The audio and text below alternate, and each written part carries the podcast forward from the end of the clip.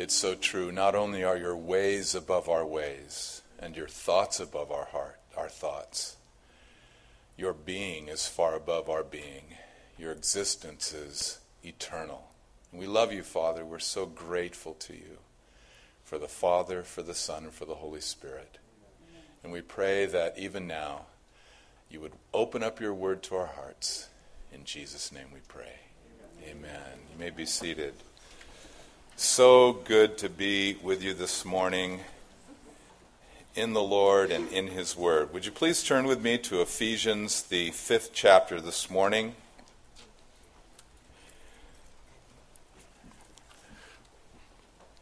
Title of this message Walk as Children of Light. We're going to see this morning the lifestyle of the children of light, the holiness of the children of light, and the wisdom of the children of light. We're in the practical section of the book of Ephesians. We're in the walk section of the believer, walking step by step, placing one foot in front of another. Uh, our spiritual position is in Christ in the heavenly places, but our earthly position is here, walking on uh, the planet here in planet Earth. Uh, one time I was teaching down in Tehuacan, Mexico, and while I was teaching, I, I spoke the phrase, This is where the rubber meets the road. The interpreter paused for a second because there is no direct equivalent Spanish idiom. But he went ahead and translated it anyway, thought quickly, and he said, This is where the tires hit the pavement. Great, and brilliant translation. And they all understood what he was talking about. Well, this passage that we're going to look at this morning speaks about where the tires hit the pavement. It's the walk of the believer. So, chapters 1 through 3, the doctrine. The believer seated with Christ, the believer enjoying, enjoying a new relationship and the freedom of that relationship in Christ.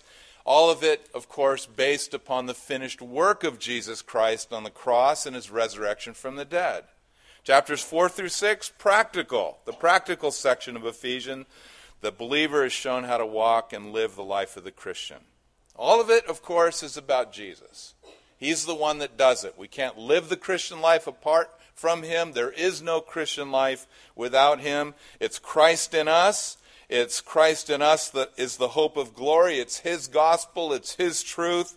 It's His leadership. It's His nature. It's His love. It's His light. We walk for Him. We walk in Him. And we walk by Him. So all of this walking is in Him. We need Jesus to live the life that Jesus calls us to live, right? Exactly the way the Scripture teaches it. So we look in verses 8 through 10. For you were once darkness, but now you are light in the Lord. Walk as children of light. For the fruit of the Spirit is in all goodness, righteousness, and truth, proving what is acceptable to the Lord.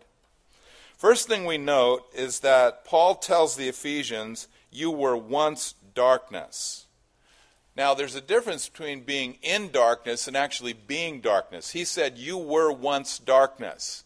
Not only were you in the darkness, Paul would write, but you were darkness itself.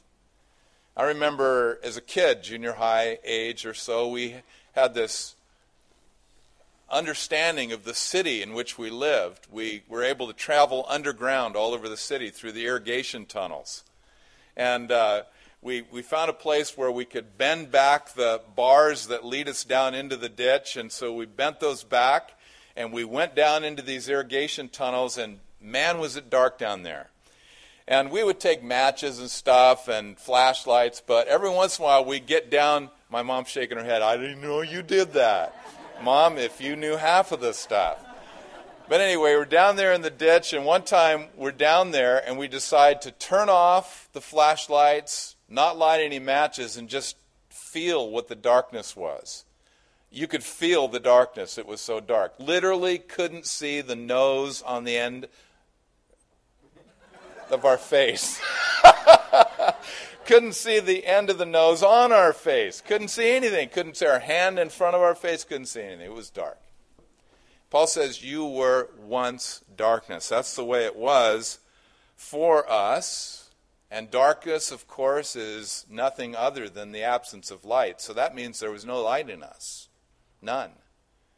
No light. And so this describes a person who is without light. But then he says there's been a dramatic turnaround. You were once darkness, but now you are light in the Lord.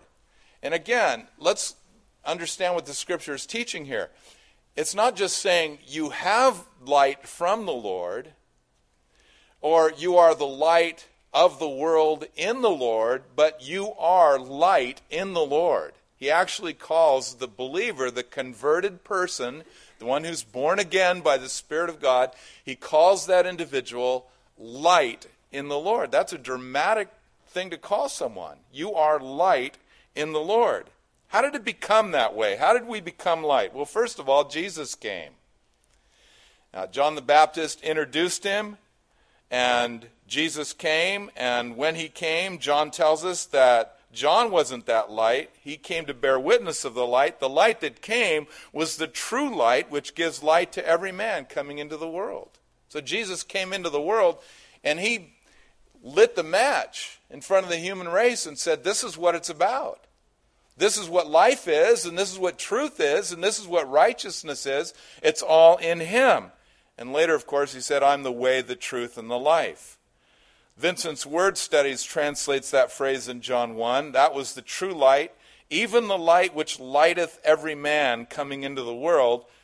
The NIV, I believe, translates it this way that was the true light which coming into the world lightens every man. So the first thing that enables us to be light in the Lord, that made us light in the Lord as believers, is Jesus came.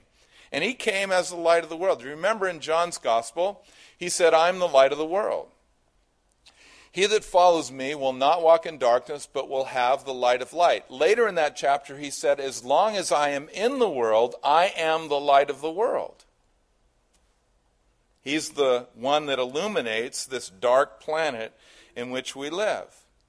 And so he came as the light of the world. And then, of course, we now are the light of the world. Jesus said to his disciples, You are the light of the world. A city that is set on a hill cannot be hidden.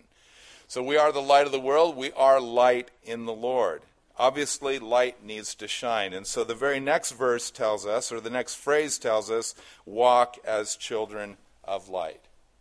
In other words, as children of light, we're the ones, we're the human beings that God has placed here on planet Earth to reflect the nature of God in the world in which we live. We're the ones that are going to give illumination to people that are in darkness. We're the ones that are supposed to reflect the one who lives inside of us, who is the light of the world.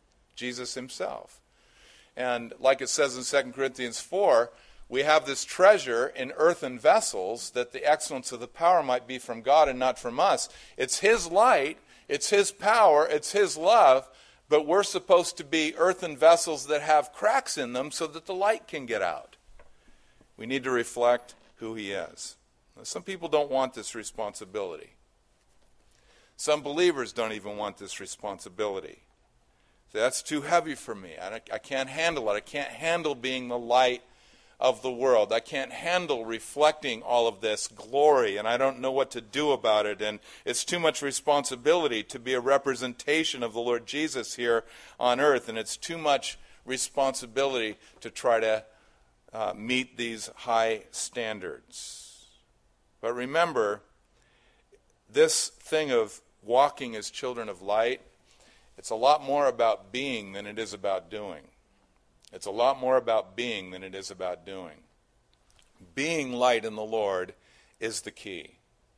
If I am what God says I'm to be, if I'm letting Him be in me what He says I am, then my doing will flow from that. If I try to do without being, I'll fail. If I be and then do, I'll succeed. And the being comes from just recognizing who it is that lives inside of me and letting his life have its way in me. Now, what happens if the light becomes dim? What happens if, if the bulb starts getting dim?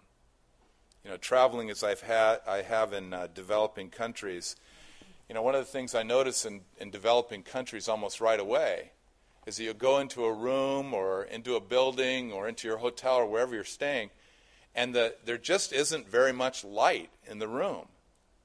And the reason is that the power supply connected to the entire electrical system is faulty and it's unreliable. Brownouts, where they suffer a loss of electricity for hours and sometimes even days at a time, they occur regularly.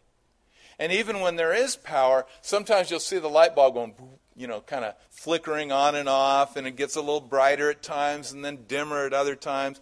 There's a problem with the power supply in such cases. But with us, if the light goes dim, the problem isn't with the power supply. The power supply is the Holy Spirit, and He's limitless in His power. The problem is our connection to the power supply. Sometimes the light bulb gets dim because we're not properly plugged in. That's the problem. So, what do we need to do? We need to get plugged in again. How do we do that? Well, we need to ramp up our prayer lives. Start getting serious about prayer again. Need to ramp up our Bible reading so we can let the light of God's Word come again and flow in our hearts. We need to let the Lord search our hearts. Is there anything in my life, Lord, that has allowed the light to get dim? Is there any behavior I've been engaging in? Is there any sin in my life that I don't know about? Search me, O God, and know my heart. Try me and know my anxious thoughts. See if there's anything wicked in me and lead me in the everlasting way. So we get honest with the Lord and open. And then we look around, we check our relationships. How are they doing? How am I treating my wife? How am I treating my kids? How am I treating my coworkers? Is there anybody that I have anything against that I haven't forgiven? I check the relationships.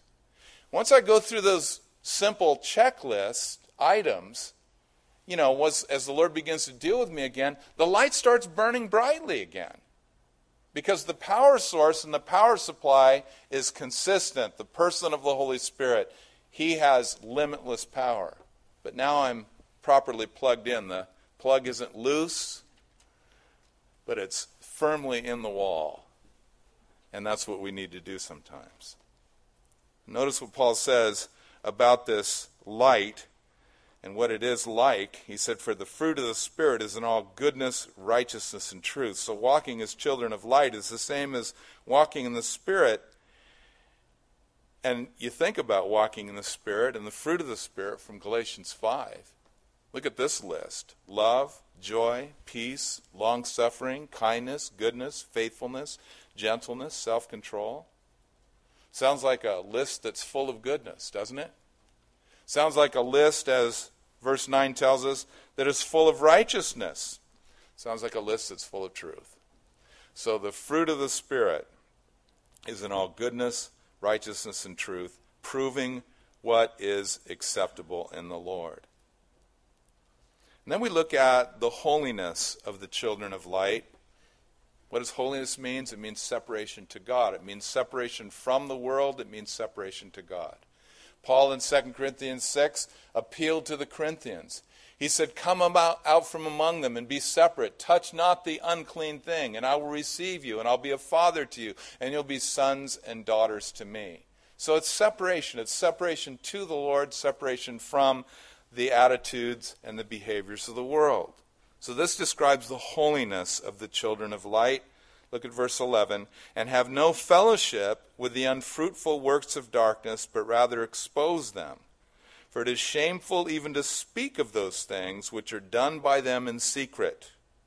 But all things that are exposed are made manifest by the light, for whatever makes manifest is light.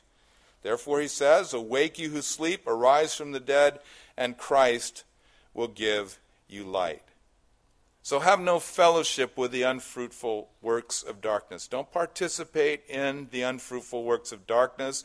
Don't do or aspire to do what people who are living in the dark love to do. Now, most people are able, most Christians are able to avoid the unfruitful works of darkness publicly. Nobody came in here this morning rip roaring drunk. And as far as I know, nobody's loaded or, you know, nobody's, while we're here publicly, doing anything that looks like it's real sinful. We're able to publicly avoid the unfruitful works of darkness. But what about privately? What about in my own heart? What about in my own life? What about the way I live when nobody's watching? What about the way I live within this sphere, the sphere of my own heart? What about the movies I watch? Am I participating in the unfruitful works of darkness by what I'm allowing myself to see in the movies? The kind of flicks that glorify sin of any kind? Am I exposing myself to that? What about what I'm watching on television? What am I allowing my private world to be exposed to? Seriously. What about the internet? What am I allows, allowing myself to be exposed to on the internet? How is my private world going? Now, the Bible says here very clear, clearly have no fellowship with the unfruitful works of darkness.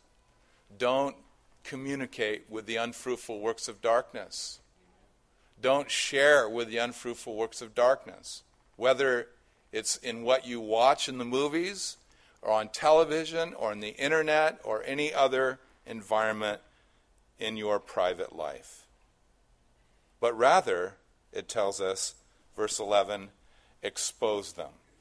It means to admonish them. It means to convict them. It means to tell a fault. It means to rebuke or reprove. Now, the context probably refers here to believers. Have no fellowship with the unfruitful works of darkness in your fellow believers, but rather expose them. You see, it's the work of the Holy Spirit in the world to convict the world of sin and of righteousness and of judgment. John 16, Jesus said that. When the Holy Spirit comes, he will convince the world of sin, he'll convince the world of righteousness, and he'll convince the world of judgment. He'll do that. He'll do that work. Jesus said, I didn't come into the world to condemn the world, I came into the world to save the world. So that was his ministry and is his ministry through the church. As we live as children of light in the world, there's plenty that the Spirit can use to convict the world of their sinfulness. But it's another matter among the church and among Christians. How much are we allowing in each other's lives? Are we hanging out with each other to do sinful things? Finding people that we can relate to in the church, people that like the same level of standards that we like, that like the same movies we like, that like the same attitudes we like, same actions. But instead of having fellowship with such attitudes and such behaviors, we should reprove such attitudes and such behaviors. The challenge obviously comes in knowing how and when to do this. We shouldn't reprove one another, or anybody for that matter, just because we're bugged by what they're doing. We can get bugged by what people do. We just don't like it. We're irritated. Well, that's a horrible motivation with which to expose someone's sin. It shouldn't be out of anger either. We're angry at it. We're angry at them. And it obviously shouldn't be out of an attitude of superiority or self righteousness. Remember what Jesus said about such things. Why do you consider the speck in your brother's eye when, behold, there's a beam in your own eye? You hypocrite. First, remove the beam out of your own eye, and then you'll see clearly to remove the speck out of your brother's eye. So, we're not to be self righteous or have an attitude of superiority as we expose others' unfruitful works of darkness. And if we do it, we have to do it humbly. Galatians 6:1 says that when someone is overtaken in a fault, then we who are spiritual should restore such a one in the spirit of meekness, considering ourselves, lest we also be tempted. But we need to absolutely be encouraging and hold up high standards for one another. We can't let each other get away with the unfruitful works of darkness. That wouldn't be loving if we did. Because, verse 12 tells us, it's shameful even to speak of those things which are done by them in secret. not alone, not, not to mention to do them. It's even shameful to speak of them. And so the call to repentance in verse 14 Awake you who sleep, arise from the dead, and Christ will give you light. I love this because it gives the command to God's people to wake up. You've been sleeping, wake up. And you've been dead in your attitudes and in your behaviors, rise up. And Christ will give you light. So, where's the responsibility? The responsibility is upon the person who recognizes that their light has become dim and that they're beginning to walk in the ways of the world and beginning to be conformed to the world rather be transformed away from the world and into the image of Christ. And so, what I need to do is I need to wake up, I need to rise up, and when I do, when I make those decisions, then Christ will give us light. I remember many years ago, right as I was really starting to walk with the Lord, it was a, a great time in my life. I was excited. The Word of God was real to me, and I was growing uh, a lot in the Word, in the Lord. And then I got involved with a lot of stuff. I started coaching. I was coaching baseball. I was umpiring, helping to run this pony league of uh, baseball players, and working and going to school. I had a lot of stuff I was doing, and and then in addition going to church. Well, guess which of all of those things that I was involved in, guess which, what, which of the things suffered? It was my fellowship with believers, and it was my time in the Word that suffered. And so eventually, the light began to grow dimmer. And I had a friend who coached with me, wasn't a Christian, but I really liked him. We hung out together. I did some work with him, and innocent relationship, no problem there. But I just started getting cold around, the things of God. And then one evening, I just, you know, I don't know what was going on. I was discouraged, I guessed. I went down to the liquor store, bought up myself a couple of quarts of beer, hadn't had anything to drink for months and months. Bought myself a pack of smokes, hadn't done that for months and months. Went up to my old spot and just all by myself, which I never did, even in the world, all by myself. Started down in my my beer. Finished the first quart, and then I said, This is ridiculous. This isn't me. Not anymore. It used to be me. This is who I used to be, but it's not me anymore. This is the old Bill. Something's got to change. And right then, the Lord gave me grace to wake up and rise from the dead. I said, Lord, when the doors are open, I'm there. Every opportunity I have, I'm going to be in your word. I'm going to learn your word. I'm going to get back into fellowship, and I'm going to get back into the service of the Lord. And I took that pack of smokes and threw up, up, up into the bushes. The other quart of beer, threw that up into the bushes somewhere. Got in the car, drove down the hill, and that was that. And you know what I discovered? Christ gave me light. It started flowing back into my soul again. The old joy came back almost instantly. It was wonderful. The power started flowing again. The light bulb started burning brightly again.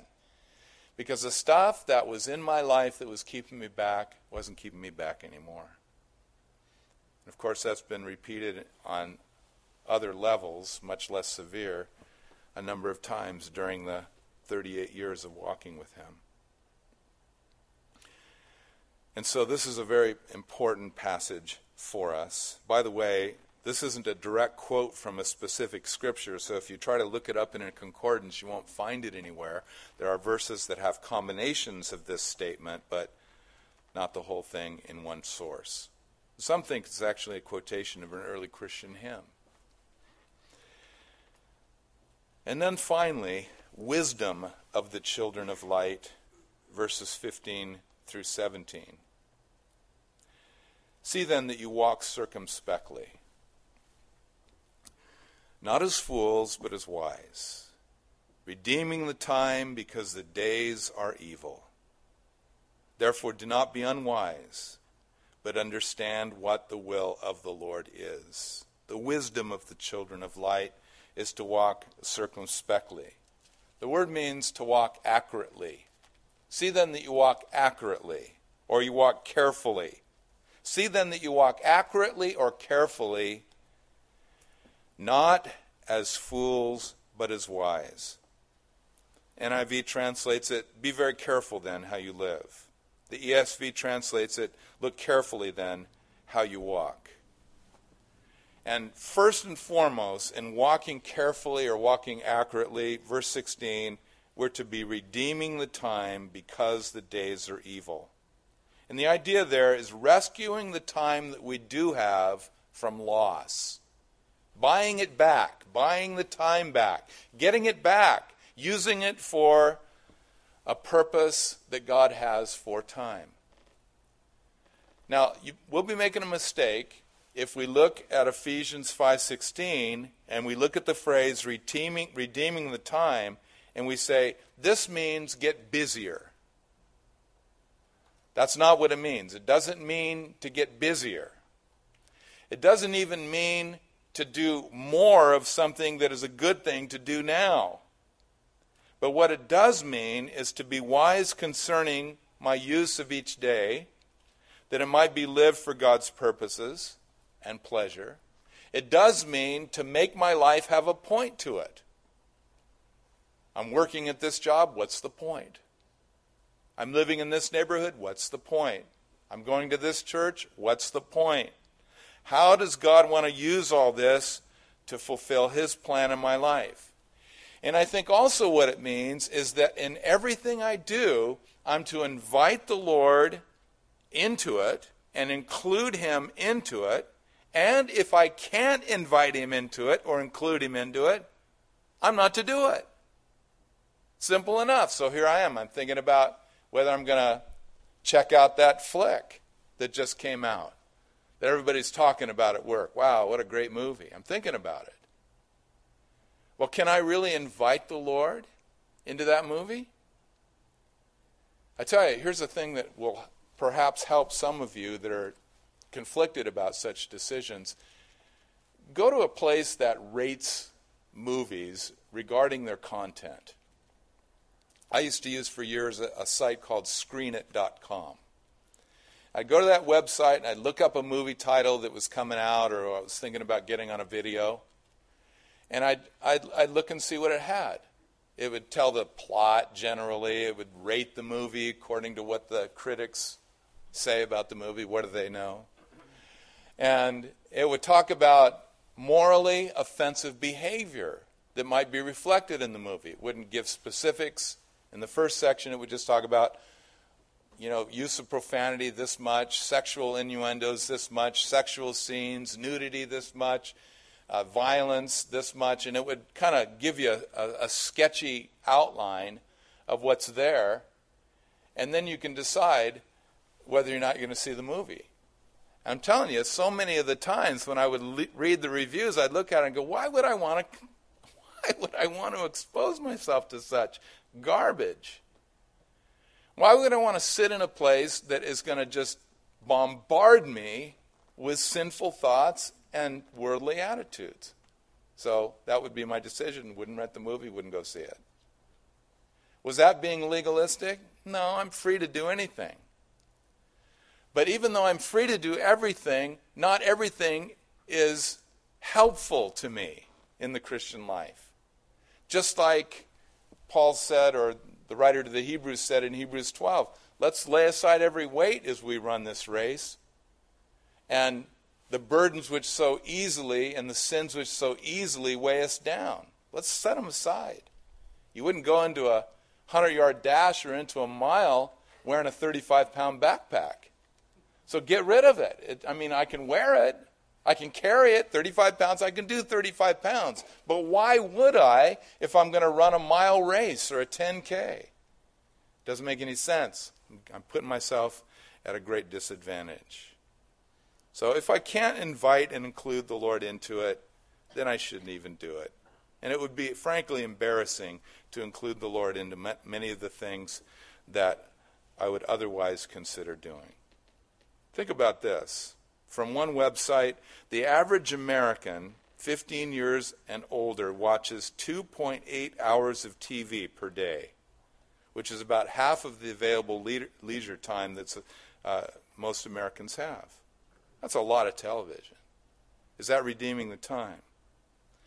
And then another website uh, which highlights the uh, positions of uh, Dr. Norman Herr, Cal State Northridge, 2007. He says the number of hours per day that TV is on in an average U.S. home, 6 hours, 47 minutes. Percentage of Americans that regularly watch television while eating dinner, 66% of Americans watch television while they're eating dinner. This is family time, right? You know, we, we struggle with communication with our kids. Number of minutes per week that parents spend in meaningful conversation with their children. Number of minutes per week. Three and a half minutes per week in meaningful conversation with our children. So, 66% of the household watch television while eating dinner. Three and a half minutes per week, meaningful conversation with their children. If we're going to redeem the time, what's got to go here? you know, it, it's pretty easy to understand. A lot of other stats. Average child watches 28 hours of television per week, 1,680 minutes. 28 hours of television, average child watches per week. Percentage of four to six years old, they were asked uh, to choose between watching TV and spending time with their fathers. 54% would rather watch television 900 hours per year the American youth spends in school, 1,500 hours the American youth spends watching television. And that's why American education has gone so far down internationally in terms of how well we're doing compared to the rest of the world. And these stats don't even include video games. So we can see how poignant and appropriate this exhortation is, redeeming the time. Why should we redeem the time? Verse 16, because the days are evil. We're living in the last days, and the Bible predicts that these last days would be evil days. Jesus said that the lawlessness that is in the world would increase, and because of it, the love of many would grow cold. Paul said that in the latter times, many would depart from the faith giving heed to deceiving spirits and doctrines of devil. He said to second, in 2 Timothy that in the last days perilous times would come. Men would be lovers of themselves. These are evil days. And we're getting close. From all the signs, it would look like we're getting very close to the coming of the Lord Jesus Christ. When Israel became recognized by the United Nations as a sovereign state in 1948, by the way, in a few days, the anniversary, the 63rd anniversary of the rebirth of the nation of Israel, is going to be celebrated all over the world, May 14th. When that happened, many Bible prophecies were fulfilled, which talk about the conditions that would have to exist in the world prior to the second coming of Jesus Christ. And one of them is Israel would have to become a nation again. He would bring them back into the land after having been dispersed for thousands of years. It's a miracle that they were granted that status. And the day after they were granted that status, they were attacked by their Arab neighbor states. And they survived. Another miracle. And then in 1967, sovereign control of the city of Jerusalem. And they could have had control of the Temple Mount. But Moshe Dayan gave it back to the Arabs. And then in 1973, even further gains because they were attacked in the Yom Kippur War of 1973. And they won those battles, and the land that they regained in those battles is theirs now. And Israel's in the land. And the prophecies are all lining up. Ezekiel 38 and 39 talks about how nations are going to be coming together and connecting with each other with a common purpose, and that would be to destroy Israel. Is that happening or not? And the nations that are described in Ezekiel 38 and 39 are nations that are heavily influenced by militant Islam. And that is happening as well. The stage is set. The Bible predicts the Western European nations to be coming together in the last days, and the kingdoms that had arisen from them to be united together in the last days. Common currency, common government, common political system, common police forces. These are things that are happening now in fulfill, fulfillment of biblical prophecy, Daniel 2, Daniel 7. And you can just go on and on and on. The natural disasters that we're seeing increase, predicted in the Bible, as signs of the last days pestilences, earthquakes, horrible catastrophic events. They're increasing, they're not getting less frequent, they're becoming more frequent. The days are evil. And so, because the days are evil, and it would look like, from all appearances, that the coming of Jesus could be very soon for his church. You say, well, how can you say that? And what if it's not true? What if he doesn't come for 50 years? Well, let me ask you this What have I lost by living as though Jesus is going to come back tomorrow or today? What have I lost? Nothing. I've enabled, been enabled to live more for him and less for myself, which is always a good thing, considering the days being evil as they are.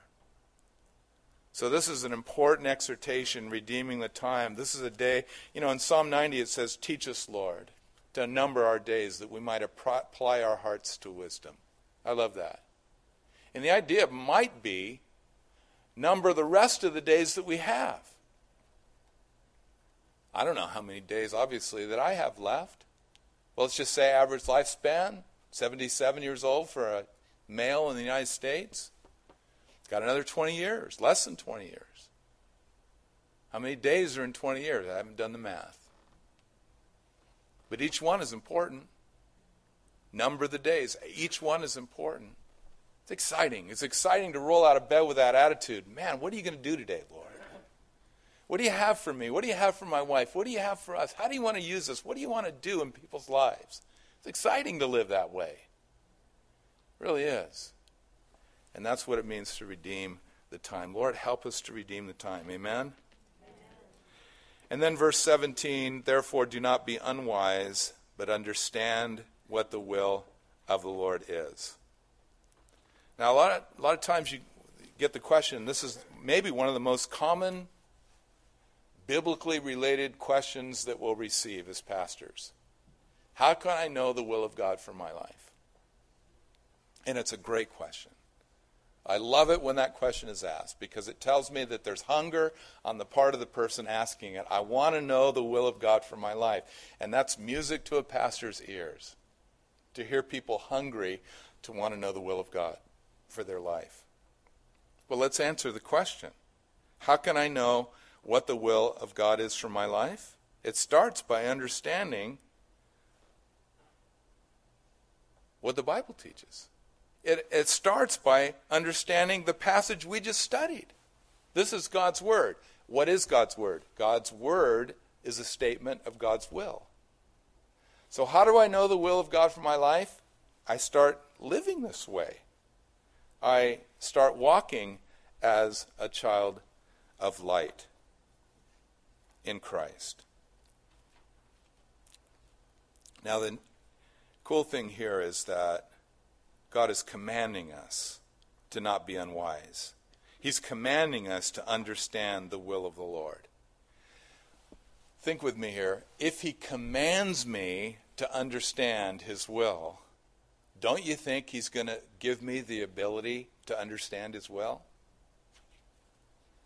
And here's the illustration that I often use Jesus was there in the synagogue and he saw a man there with a withered hand. The man hadn't been able to use his hand, it was shrunk up, it was shriveled. He had no capacity to even extend it. He saw a man with a withered hand, and Jesus said, Stretch out your hand. How do you do that if you've never done it before? How do you do it if you're physiologically incapable of stretching forth your hand?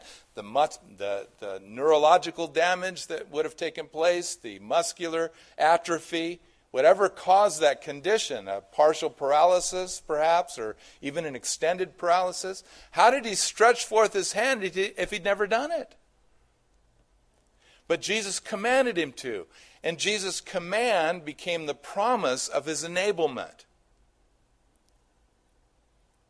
Stretch out your hand. And so he stretched it out, and as he did, God gave him the ability, Jesus gave him the ability to do it. And it was restored as whole as the other, and he f- soon had full use of his limb. So Jesus says, Paul says, the Spirit says through Paul, do not be unwise, but understanding what the will of the Lord is, stretch out your hand. You can understand this. Just go for it. Get into the scriptures, study the Bible, seek to apply it, and the will of God will begin to unfold in your life. Don't be conformed to this world, Paul writes in Romans 12, but be transformed by the renewing of your mind that you might prove what is that good, perfect, and acceptable will of God. How does it start? It starts by being transformed through the renewing of our mind. I change my mind through the Word, and eventually it works itself out into the discovery of the will of God for my life. That's what we need to do. So, very important passages for us to study this morning. Very vital passages for us to study. Walking as children of light. The lifestyle of the children of light, verses 8 through 10. The holiness of the children of light, verses 11 through 14, our separation from the world to the Lord.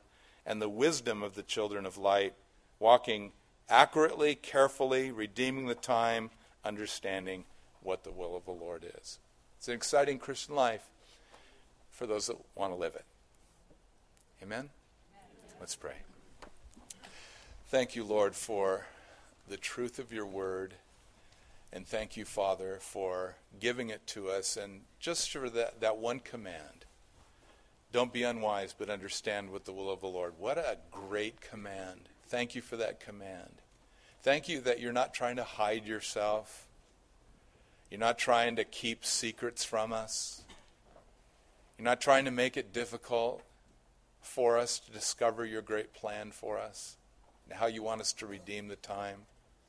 You lay these things out for us as we walk in simple obedience to what you've called us to do and how you've called us to live. And we know you've called us to trust in your Son.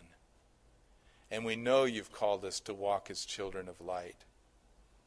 We know you've called us to depend upon you and open up our hearts and lives to you that the Spirit of God might fill us and strengthen us. So we thank you for your heart and your desire. Lord, and if in any of our lives the light bulb has grown dim, Lord, we pray that you would revive your people Lord, that you would strengthen your church, that you would encourage hearts through your word, that you would enable us to burn brightly again. Thank you so much for that. And as we continue in this attitude of prayer, just a word of encouragement for anyone among us this morning who has never made a personal commitment to Jesus Christ. If you've never made a personal commitment to Jesus Christ, then what that means, according to the Bible, is that you're still in darkness. But you don't have to remain in darkness any longer. You can be free from darkness. You can come into the light. And the light means accept Jesus Christ. That's what it means to come into the light. It means to believe in Jesus, it means to trust Him. Because Jesus said He's the light of the world. And if we follow him, we'll not walk in darkness, but we'll have the light of life. There's no possibility of living the Christian life without Jesus. And so if you've never accepted him, you need to accept him this morning. But if you do, you'll have life. And you'll no longer be in darkness. The reason for your existence will start to make sense. God will forgive your sins. Anything you've ever done, no matter how bad it is, will be forgiven you because Jesus Christ, 2,000 years ago, died for your sins on the cross. And he rose from the dead to give you life. That's the good news. The good news is you don't have to walk in darkness anymore. You can be free. The good news is you don't have to be guilty and burdened down by the guilt of your sins or your past. You can be forgiven. The good news is you don't have to be a slave to the behaviors that you've been giving yourself to. You can be freed to live for Christ. And He'll give you a brand new motivation to live for Him. The Bible calls it the new birth, being born again. He'll cause you to be born again if you believe the gospel. And here's the gospel, which means good news Jesus died for your sins, Jesus was buried, and he rose from the dead for your sins. He's alive today. Your choice, your need, your decision is whether or not you're going to receive him this morning. If you receive him, if you open your heart and you say, Yes, God, I believe that I in Jesus, I believe in what he did for me, and I acknowledge my sin. I want to receive him into my life. When you make that decision, God will begin to work very powerfully in you, supernaturally. It's your decision. So, my question this morning is how many are there among us this morning that would like to say, Yes, I'd like to receive you, Jesus? I want to come into Christ this morning. I want to receive the Lord and I want to be forgiven and start a new life. Would you just raise your hand right where you're seated? God bless you. You've never received Christ before? Okay.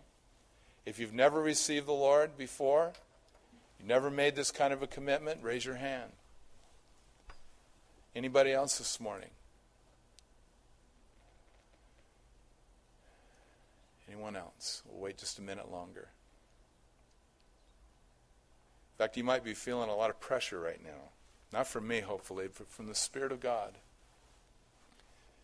Like, wow, I think I need to do this, but I'm afraid. God bless you. I see your hand as well. Anybody else? Don't wait. Why put off what you know is inevitable? One day, every knee is going to bow to Jesus Christ, and every tongue is going to confess that He's Lord. Why not confess it now and believe in Him now? Receive eternal life. Anybody else this morning? As we're continuing to pray, like all the all the believers just to be in attitude of prayer. You guys that raise your hands, would you pray with me? Would you stand and pray with me? You two guys and pray this prayer out loud following me. God, I admit that I'm a sinner. And I need to be forgiven of my sins. Go ahead and say that. I believe that Jesus died for me. And I believe that he rose from the dead. Jesus, I accept you into my life. Come into me. Forgive me, please. Give me a new heart and help me to live for you. Thank you for hearing this prayer. In Jesus' name. Amen. Amen. Amen. Amen.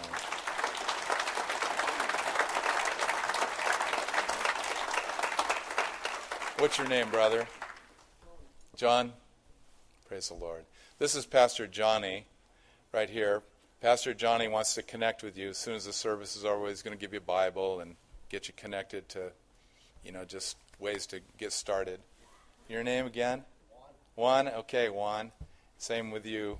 I meet with Pastor Johnny. We're so blessed that you're here with us this morning. You made a good decision this morning, both you guys. Amen. Amen. Let's stand together, shall we?